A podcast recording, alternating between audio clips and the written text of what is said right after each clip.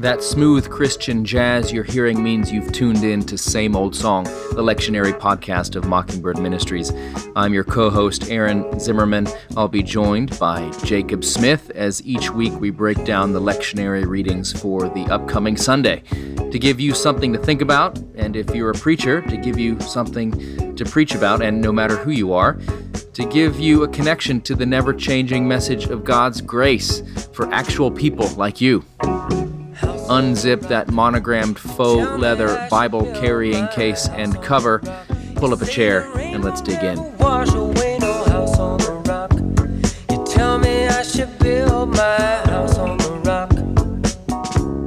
Jake, here we are, better, stronger, faster. Mm. It's in the new year, so that means we're um, we're crushing our resolutions. Yeah, well, it's only the third Sunday of January, so but I feel like I'm on top of it. I feel like a new me. New year, new me. That's right. I mean, and, and, frankly, the old you was getting a little. I mean, I was tired of him.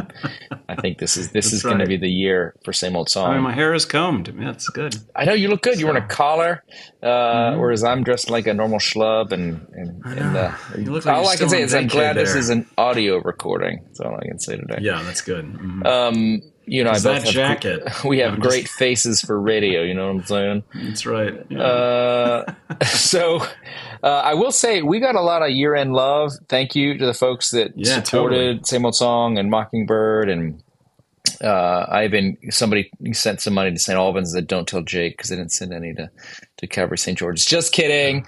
Uh, but uh, we received some great emails from folks. So thank you to those of you that reached out and just said what a difference this podcast has made for you. Um, uh, I my ego doesn't need it, but Jake's does. So do do mm. continue to send send those messages. They're always every nice little bit helps. every little bit helps. Yep.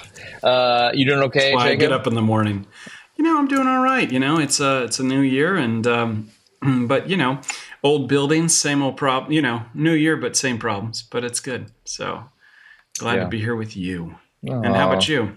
Yeah, Christmas was good. Christmas was good. The baby droves Jesus of people still coming.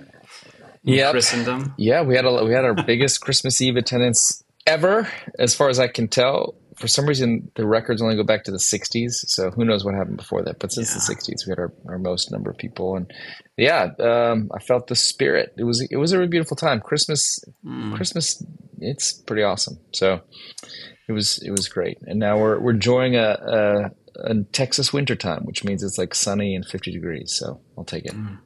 good I got a new well, car. I'm driving a Buick. I just feel like our, our, listeners should know that. So look at that. A Buick. Whoa, man. Yeah, it's another it's, prosperity yeah. gospel. Yeah, I got so. I got in a little car accident in November, and uh, the insurance took a while, but it's all done. And uh, I went to get my new vehicle, and um, what can I say? The dealer yeah. friend locally here gave me an offer I couldn't refuse. So now I'm driving a car made by General Motors. Didn't have that in my 2024 uh, bingo card, but but look at that. And I'm not a paid endorser for Buick. Don't worry. They're, they're not getting a dime. I'm not getting a dime. They are getting a dime from me for my car, but we're not getting a dime from mm-hmm. them. We're morally and ethically pure with no conflicts of interest. But we've already, let's get to it. Let's get to these readings. We blather on. Second Sunday after the Epiphany, year B, we begin with First Samuel chapter 3, verses 1 through 10, the calling of Samuel and uh, there's an optional verses 11 through 20 and then 1 corinthians 6 12 through 20 where we get to talk about everybody's favorite sunday topics prostitution and fornication. And then we move on to the gospel john 1 chapter or verses 43 through 51 where we're talking about the calling of philip and nathaniel and people under fig trees etc so this is what we're doing um, for this second Sunday after the Epiphany. So let's let's jump in. We have, and by the way, it's always this may be the first Sunday that people are back. If you're in a congregation um, where a lot of people leave for the Christmas holidays and come back uh, after the New Year, you might have folks that come here, and if you jump in to something about yeah, it's the season of Epiphany, blah, blah, blah. I always say to people, so many preachers assume anybody knows anything about the church year and just don't assume that people know what the Epiphany is, what it means, that it has to do with wise men and revealing and the Magi and all that. So if you're going to make a big deal out of what Epiphany means, just make sure you explain what it means. But that is the theme of the season that Jesus is re- being revealed for everybody He's the light of the world for everybody.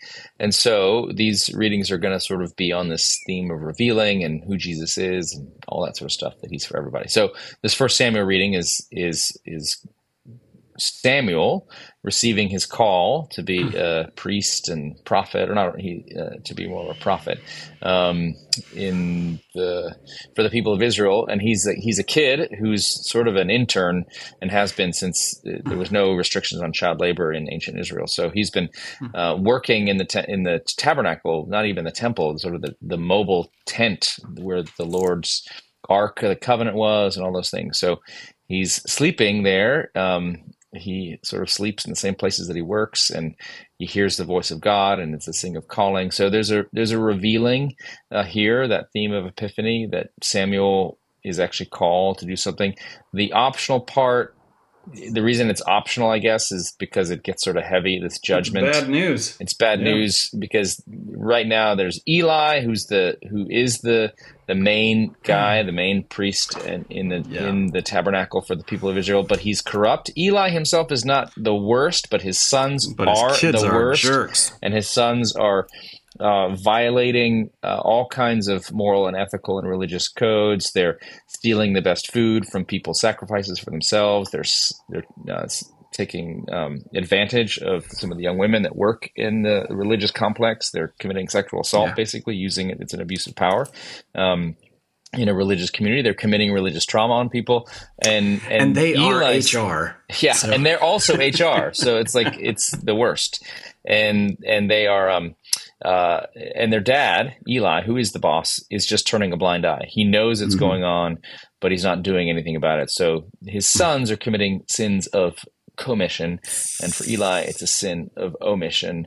And it's this. Uh, that's the interesting thing here that this story is told about God's call for Samuel, and is often used in talking about vocation and hearing God's call for your ministry or whatever. What's interesting is that Samuel's call, his first call, is to tell his boss, much older and more authoritative, really bad news. It's basically like. Yeah. Um, he gets you're going the intern, to die. he's so like, go tell breakfast? the CEO that he's corrupt. Yeah, and um, yeah, you're gonna I die. Mean, that must have been awkward. Yeah. So what did he tell you? Don't hold anything back. Yeah. He's like, well, uh, you're going to die. Pass the toast. Yes. So, uh, and then, and you know, Eli's response is, well, I guess that's that's what the Lord wants to do. So he he um he, to to his credit, Eli, uh, the old expression, the old sexist expression, takes it like a man, um, takes it takes it like a person who's just just uh, receiving it, I guess, with some sort of um, uh, resignation in a sense. Um, so I don't know if you want to talk about that part in your sermon. If you do, but that's what the passage is about. What would you say about this whole passage, or at least the uh, the first well, part, Jacob? Very, you're preaching. it's this. very powerful. And so, first of all, I mean, one thing you could talk. I mean, maybe not talk about, but just a fun fact for everybody is, um, you know, uh, basically the Gospels uh, in J- John the Baptist and Jesus capitulate this story. Uh, they take it and redeem it. So you have Samuel, who's born to a barren mother named Hannah you know, and uh, who longs and longs for a child and promises to make him a Nazarite. This is John that, becomes the one who will anoint the future king. And so I think uh, it's very important to remember that even in the corruptest of times, so this is the first thing, this is a terrible, terrible time in Israel's history. It opens up by saying that visions were not widespread in those days and the word of the Lord was very rare. And so, but um, even in the midst of, um, in the midst of corrupt times, the question becomes well, uh, God does speak, but where is he speaking? And so uh, uh, this becomes, I think, the thing uh, I would I would drive home is is that um, uh, that uh, you know um, so we have to look to where God is actually speaking, and and um, you know, and oftentimes in our own life, maybe we're working for somebody who's totally corrupt and crazy as well. Um, but but God is always still speaking, and so um, I would say that, and that through this prophet Samuel because of his his moment right here where uh, you know he listens. Speak Lord for your servant is listening. Um, he becomes the one and he does exactly what he's told here but he becomes the great prophet of Israel that lays hands on Saul and then would later uh, lay his hands on a ruddy head named uh, boy named David uh, whose greater son would eventually become Jesus.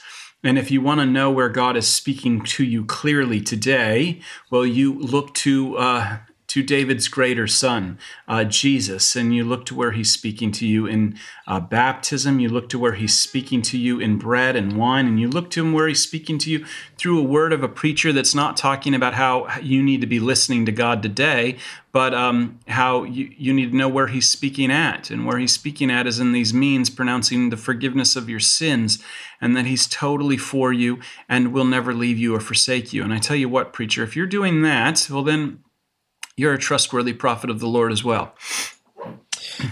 Amen. Uh, and I'll say the other thing, too, that's interesting about this passage is that Samuel is not, in a sense, he's not the right person to get the message.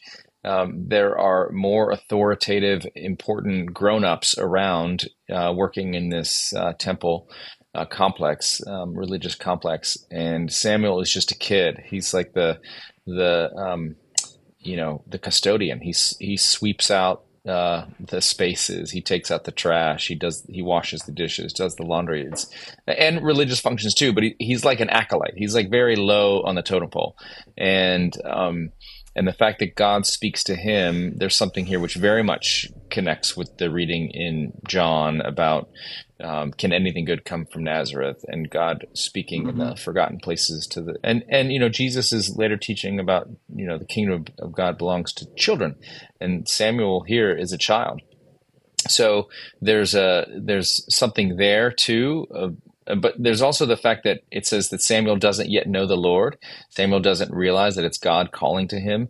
There's something very humble about Samuel. Um, he is not ready. He's not fit. And, and I think there there are people who, um, in the new year, face that temptation of thinking, okay, I will now become the best version of me and then i will have arrived and then i will be able to hear from god and then et cetera et cetera uh, and here god speaks to samuel and Samuel is so not ready, he doesn't even realize it's God. So God's grace is that he comes to people who are not ready and who are not, you know, the perfect spiritual vessels. This, this is some major grace here as well. So I think those are some of the themes you could pull out of the, the first Samuel passage. And, uh, and then you you move on to 1 corinthians chapter 6 verses 12 through 20 and it begins with a quotation paul is quoting back to the corinthian church something they have written to him quote all things are lawful for me that's what they've said to him uh, but paul then says yes all things may be lawful for you because jesus christ is the end of the law but not everything is beneficial yes you may say all things are lawful for me but some activities, while you may technically be allowed to do them, they might dominate you. They might control you. Uh, and so um, Paul says, I don't want to be dominated by anything. He quotes them again, what they've written to him food is meant for the stomach, and the stomach for food, as a way they have apparently justified. Uh, you know, overindulgence, whether it was in literal food or maybe it was uh, some other kind of human appetite, sexual or otherwise. Um, basically they've said like look food is meant for the stomach and the stomach is for food. Uh, god has given me a body. It likes to feel certain things. And so i should just express those things and do those things. And just pursue pleasure. I just did a peloton ride and the instructor who will not name was just saying like 2024 is the year of pleasure. And i was like i don't know. I mean yes but don't get crazy because sometimes that can lead to some dark places. I mean I hear what you're saying, and it's not a spiritual authority, so yeah, grain of salt. I, but I think I think Paul is saying he, the the context here is what are Christians allowed to do, and the Corinthians thought that they are allowed to do everything, which in a sense, yes, Jesus Christ is the end of the law. Paul is saying like. How do we think about sin? Not in binary terms of like, be good, don't be bad, be on the nice list, not on the naughty list. Paul is saying there's a bigger context here. There's you're not if you're thinking of it in terms of just following the rules and now there's no rules it's outback steakhouse no rules just right like there's more to it than this Um, and and he, he talks about being part of the body of Christ. But but I'll stop there, Jake. What were you going to say? No, I was just kind of t- uh, building onto that. One of the movies that I saw uh, over the holiday break, which was awesome, was The Fabelman. Oh, and um, yeah. but uh, you know, at the end, did you see it? I don't want no, to give but away, I really but want to. to. Uh, my oh was anyway. like, oh, I really want to see it, but I have not seen it yet. Well, maybe I'll pass. But uh, all I'm just saying is that sometimes when we do what we really want, um, you know, what feels right to us, is oftentimes the embodiment of total selfishness. You know, and um, and uh, I think that this is kind of one of the things that uh, Paul is is is is getting at. I mean, our instinct is um, is to something selfish. You know what I mean? And um, and oftentimes, what I want from the inside is not beneficial to me at all. Like now, it ultimately doesn't define me. So I'm going to use another example, not uh, the Fabelman, but um, we had um, we had a situation at Calvary St. George's a number, a number of years ago, um, sort of a situation like Eli's sons. And we had one guy who was quite the ladies' man, extremely handsome, and um, happened to be dating like, uh, well, three that I knew about ladies in my congregation, and they didn't know about it until they all discovered it. And all of a sudden, it became like this Jerry Springer kind of moment, or Maury Povich moment. It was very scandalous, and um, you know, and so I had to call him aside and be like, "Yo, what are you doing?" And uh, his first response to me was like, "Hey, man, listeners note: Jacob Smith Pastoral Lessons 101. Yo, what are you doing?" This is how he begins most so, vestry meetings. so anyway, he goes. Hospital. He visits. says to me. He says to me. Uh, he goes, "Well, I thought you were a grace guy." And I was like, I totally am. But uh, we're not talking about your relationship ultimately with Jesus. That's completely secure because of Christ and promises given to you at baptism. We're now talking about your relationship with your neighbor, the horizontal situation. And what you're doing with these ladies is completely not beneficial. Not beneficial to them, not beneficial to you, not beneficial to anybody else. Yeah. And so, and really what Paul is getting at here is, is the idea. So everything has been secure and uh, laid secure in the person and work of Jesus Christ. And so now this causes us to look out, and actually, for the first time, because we're not worried what God thinks, uh, we can actually, uh, because we know what He thinks, He's told, You are my well beloved Son, in whom I'm well pleased. Because of Jesus, we can begin to look out and think about our neighbors and think about, um, you know, kind of essentially the witness that we have to everyone else. Uh, that um, that um, that uh, is very powerful. And so, and this is what Paul gets at here. He says, um, "Do you not know that your body is a temple, and uh, uh, you know, and you from God, and that you're not your own? That's mm. the thing. You're not your own as a Christian. You've been bought with a price, as he says. This very powerful thing." that you read about in Les Miserables. Therefore, glorify God with your bodies. Now, here's the fact. If you just stop there, well, that's Gosh, thanks, Jake. You know what I mean? A lot of a lot of a lot of a Christmas, uh, New Year's resolution advice there. But this is the this is the point: is that when um, when we do find ourselves falling, when we do find ourselves kind of uh, thinking about Jake first and gratifying our appetites, it's not about pulling it all together, but to remember. And and this is the other thing: is that the Spirit lives within you, and the Spirit drives you to Jesus the one who did glorify God with his body all the time.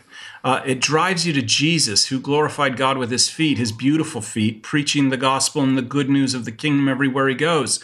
Glorified uh, God with his hands and healing people. You know what I mean? This is the point, and ultimately to glorify God by being lifted up on a cross in order to save you and me and the whole world so that we might actually be of some benefit to our neighbor. And so, and you've been united he's actually united himself to i mean you connect that to hagar and the uh, or um, um, um, hosea and the prostitute and the church mm. his wayward bride he connects himself to a prostitute mm-hmm. and all of us whores uh, united in baptism and so and now because of his righteousness given to you, you can present yourself once again over and over and over and over again in all of your failings, tied up into Christ.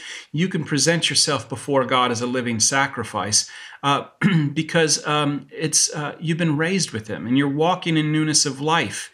And that is the powerful thing. Um, and that's when you begin to really understand grace, is that it's constantly covering over a multitude of sins that you begin to realize, but by the grace of God go I, and that the Holy Spirit dwells in me. And, um, and uh, it begins to change and, and transform our desires and uh, give us the power to live a Christian life. Yeah something that's different from the rest of the world. And what's interesting to me about this passage shows how there's really nothing new under the sun. Like there was a Christian community of folks who felt the grace of God, but they were also still very much they were very much formed by their own culture and their own di- time, and really they thought, um, uh, I can go see a prostitute. Like it's fine to go get the lap dance. It's fine to do all these things or whatever. Like p- things that you know, people are not new. This is a very old, old story.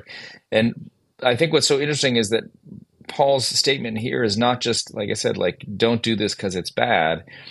He, he shows the bigger picture here, which is to say that um, you are part of Christ. And he says that when you have sex with somebody, you are becoming one flesh and you are uniting Christ um, with someone who is an exploited person, who, who, you know you're taking advantage of your power. Like it's just a it's a dehumanization of kind of everybody involved in that whole equation, and um, so I think it's so different from the perspective that the church has either taught or been thought to have taught um, that you you know you shouldn't do naughty things in the sexual arena because you just shouldn't. It's just bad. And he's not. He's like actually, sex is this really powerful thing. You are not. You know that old. It was a really awful kind of dance track that came out in the early two thousands uh, that had this line. You and me, baby, are nothing but mammals, so let's do it like they do it on the Discovery Channel. Uh, just you know, humans are animals, so let's just let's do this. Um, and if you've ever had that philosophy in life and you've tried that, you've probably discovered pretty quickly that human beings are much more complicated. Uh, you're not the, there's some chihuahuas that showed up on my lawn the other day that absolutely were living fully into that Discovery Channel mindset. But if you've tried that as a human being, you will find uh, that people have hearts and minds and emotions, and that physical connection is a big spiritual and emotional connection as well. So that's what he's saying is like, you're not just an individual and so the key thing, if you want to get nerdy in the Greek here, is that the the last few verses here, verses 19 and 20, the you is plural. Do you not know that your body is a temple of the Holy Spirit? It's do y'all right. not know that all y'all's bodies are a temple of the Holy Spirit? Um, that you are not your own. Y'all were bought with a price. Therefore, glorify God in y'all's body. So it's not saying like your individual singular body is this pure temple that you need to keep pure.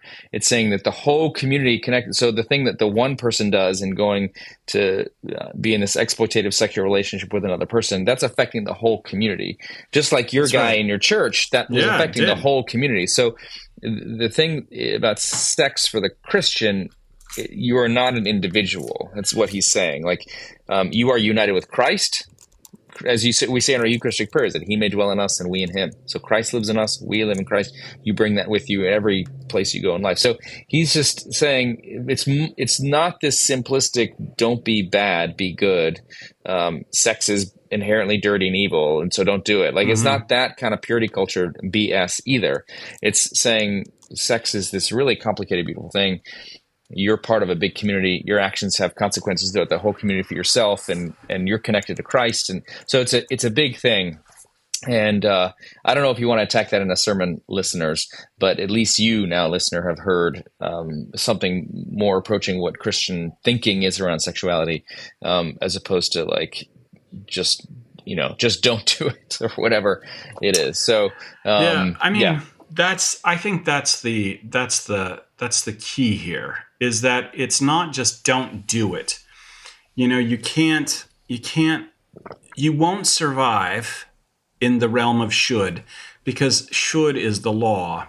Uh, we live in the realm of because.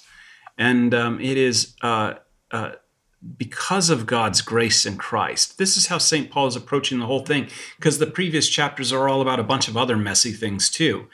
And uh, that is uh, he appeals to new to live a new life uh, free from all of this stuff and to glorify God in, their, in our bodies, not because it's just a command, but because the gospel is real. Mm-hmm. You know, uh, God has created your body, and what you do with your body matters. Uh, but Christ, your Savior, has redeemed your body, and He will raise you up on the last day, body and soul all together. It's not some sort of Gnostic head trip, and uh, and I mean, this is the thing. Uh, it, it is no longer I who live, but Christ who lives in me. And the life I live, I now live by faith. Um, and uh, recognizing my life is hidden because, boy, I know I'm sure I'm a mess. Um, but when that spirit is at work, um, boy, um, well, praise God well, I just saw the opening 20 minutes of Singles, that movie that came out in the early 1990s with uh, Campbell Scott, Kyra Sedgwick, and all kinds of Bridget Fonda. And it has a it has Kyra Sedgwick who falls in love with a guy who turns out he says he's a Spanish exchange student. He's going back to Spain in a week because he has to go back because his visa is, is, expiring. And he cons her. They fall in love immediately, and she thinks he's the one, and he's going to come back in two months. Then he sees him in a bar doing the same scam on some other uh, unwitting woman uh, you have Bridget Fonda, who's in love with the lead singer in this grunge band, and he's like, you know, I see other people, right? And she just can't hear it. She's like, oh, you, and then. Uh, uh, and then you have Campbell Scott saying, "I was ra- my dad left when I was a kid, and my mom took me at eight years old to see a doctor so he could explain to me how sex works. And so it's like all these three different examples right at the beginning of kind of misguided thinking on this. And so there's just a lot of mess out there in the world. If you mm. want to, you see a counter example to First Corinthians 6, look at that. But Paul is going much deeper and I think much more beautiful, but a very sex yeah. positive understanding um, from a Christian perspective. So, anyways, have fun preaching that passage. It's the base, uh, and your congregation will love you for it, and you will not get any emails about it. So, I I, I but just you know, a little final PS here. I know we're talking too long about this, but I will yeah, say that um, this is longest same old song ever. Ever. This is something that many people have experience with in your congregation sex. And if you preach on this, just make sure, as Jake did, you add a lot of grace in the end. Um, and, and, funny stories about your own sexual experience. Yeah, sure, totally. that will not be problematic at all. Um, oversharing is Safe always church. just welcomed so, yeah. in in the pulpit. Uh, but just yeah, have grace me. for people. Point them to Jesus because everybody has not glorified God in their body, but Jesus has, and so point at Him. That's what we're saying. Okay, John 1, 40, 30 through 51. Jesus decides to go on a little trip to Galilee up there in northern Israel, uh, and he finds this guy, Philip. He says, Follow me. And Philip does. Philip is from the same town where Andrew and his brother Peter are from. And so uh, Philip then goes to find a guy named Nathaniel and says, We've found the Messiah. It's the one that Moses and the prophets wrote about, Jesus, the son of Joseph, from Abilene, Texas. And Nathaniel says to him, Can anything good come out of Abilene? Uh, mm. Anybody that went to Abilene Christian University says yes. Uh, but what I'm saying is, it went from a town that, from the world's perspective, from people in New York, LA, San Francisco, Chicago, they're like Abilene. So uh, pick whatever city makes sense in your context. No offense to anybody who lives in Abilene, uh, but basically the the idea here is that Jesus comes from a place that the world thinks is less important, uh, sort of small fries and uh, small potatoes, but that's where Jesus is from. And so that's the first thing you can talk about is how you know treat that sort of allegorically as um, God being in the small, difficult, overlooked places in life. Um, and I think that to me, that'd be where I would double down on. I wouldn't make this a sermon about evangelism like Jake would, but no, seriously, Jake, what would you say about this? now, I mean, I would touch, I mean, every time I preach this passage, I touch on that lesson that we learned from Paul Zahl, the Nazareth principle. Yeah. And, uh, you know, uh, Nazareth, what good could possibly come out of Nazareth? And, um, I'm oftentimes reminded of that uh, crazy story by Mary Karr. You know, and this is Martin Luther King Jr. Sunday, and a lot of people are always asked, like, what could have could possibly come out of you know Mobile, Alabama? What could have come mm. out of like you know an African American pastor in 1960? What you know, God is at work where you least least expect it. And um, I'm reminded of that uh, crazy story. Uh, it's one of my favorite stories um, uh, by Mary Karr in uh, her book Lit And uh, she talks about how she was trying to get out of AA and trying to invalidate her experience uh, so that she could go back to drinking. And um, by re- revealing that it's essentially loaded with crazy people, which can be true, who are incapable of offering any sort of sound advice. But um, she tells a story about she's setting up an AA meeting and uh, talking about her troubled marriage with what she calls a regular, a schizophrenic named Jack. And uh, she's building her case to leave. And it's here that um, uh, she experiences the Nazareth principle at work. And so um, I just pulled it up. Can I read it? Yeah, good? Yeah, yeah do it. it. She goes, Eventually, I wind down and ask Jack, What should I do? As I wait for the wor- word salad from his scrambled cortex to spew forth. Instead, his eyes meet mine evenly, and he says, as it seems everybody says, You should pray about it. But what if I don't believe in God? It's like they've sat me down in front of a mannequin and said, Fall in love with it. You can't will feelings. What Jack says next issues from some still true place that could not be extinguished by all the schizophrenia that his genetic code can muster. It goes something like this Get on your knees and find some quiet space, a little sunshine right about here. Jack holds his hand in a ball shaped shaped uh, about mid chest, saying, Let go and surrender. Dorothy, the witch, wrote in the sky, Surrender, surrender, Mary. And, uh, you know, that is so true, is that um, oftentimes the Nazareth principle is the place where we need to surrender and uh, we need to give up. And she goes, I want to surrender, but I have no idea what that means. He goes on with a level gaze and in a steady tone says, Yield up what scars you, yield up what makes you want to scream and cry, and enter into that quiet. Mary then asked Jack, What if I get no answer? To which Jack said, If God hasn't spoken, do nothing. Go quietly and shine. Wait. Those not impelled to act must wait in the cathedral. And here's my favorite part of the interaction Jack kisses his index finger and planted it in the middle of my forehead, and I swear it burns like eucalyptus on it, like a hot coal from the archangel onto the mouth of the prophet Isaiah. And, uh, you know, that's true. Uh, can anything good come from Nazareth? Can anything good come from, uh, you know, uh, uh, Mobile, Alabama. Can anything good come out of a schizophrenic? Can anything good come out of the church? Can anything good come out of this presidency? I don't know. But uh, can anything good come out of the gospel? Most certainly. Yeah. Mm. Well, Nazareth principle. God can work anywhere. Dude, it's so good. That that's powerful. I just say just that when we were taught that, that changed my life. And so yeah. the Nazareth principle that God, Nazareth, what good could possibly come from Nazareth? Well, let me tell you. Yeah. And make it real. If you preach that, listeners, uh, make sure mm-hmm. you make that real for your congregation. Don't just say some vague statement about God can work in the dark places of your life. Like name some of those places. Name the, oh. the, the debt that people are in, the medical bills. Name the estranged family members. Name the your third divorce. Like name what it is, because um, that the more specific and concrete you get, you'll be surprised the more universal it will feel to your congregation. Yeah. Um, the other uh, just just some fun facts too. Um, Nathaniel coming towards him. This scene, it's not just chalked on at the end for evangelism. This is chocked full of like Old Testament imagery. You know, so here comes Nathaniel, and Jesus says, Aha, here's an Israelite in whom there is no deceit. Now, hang on to that. Nathaniel then asks, Where did you get to know me? And Jesus answers, I saw you under the fig tree. For before Philip called you, I saw you under the fig tree. And if you look, uh, uh, um, St. Augustine of Hippo comments that many ancient Jews believed that the tree by which humankind fell in the Garden of Eden was not an apple tree, but a fig tree. And to be under the fig tree was to be under sin, separated from God. And so Jesus saw Nathanael and indeed sees the whole human race under the fig tree. Yet before you could ever make yourself better, before you ever knew him, Jesus knew you and comes Amen. to you in that Nazareth principle. So that's just a fun fact you could use uh, for your sermon. Yeah. Well, I think we've taken enough of your valuable time, listeners. Yeah, man. So we'll, Longest same old song ever. We'll let you get back to your uh, Hungry Man dinner uh, or your whole 30 new year or whatever it is you're doing. We, we love you. We bless you. And we'll see you again next week. Peace.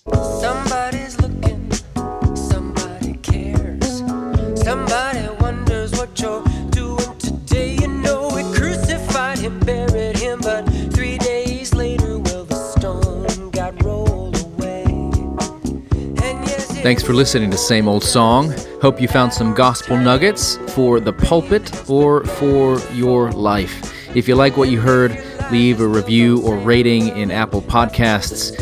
Dave Zoll will be sad if you don't. Thanks to TJ Hester for audio production, and remember to keep that Bible by your bedside, ready to rock and roll.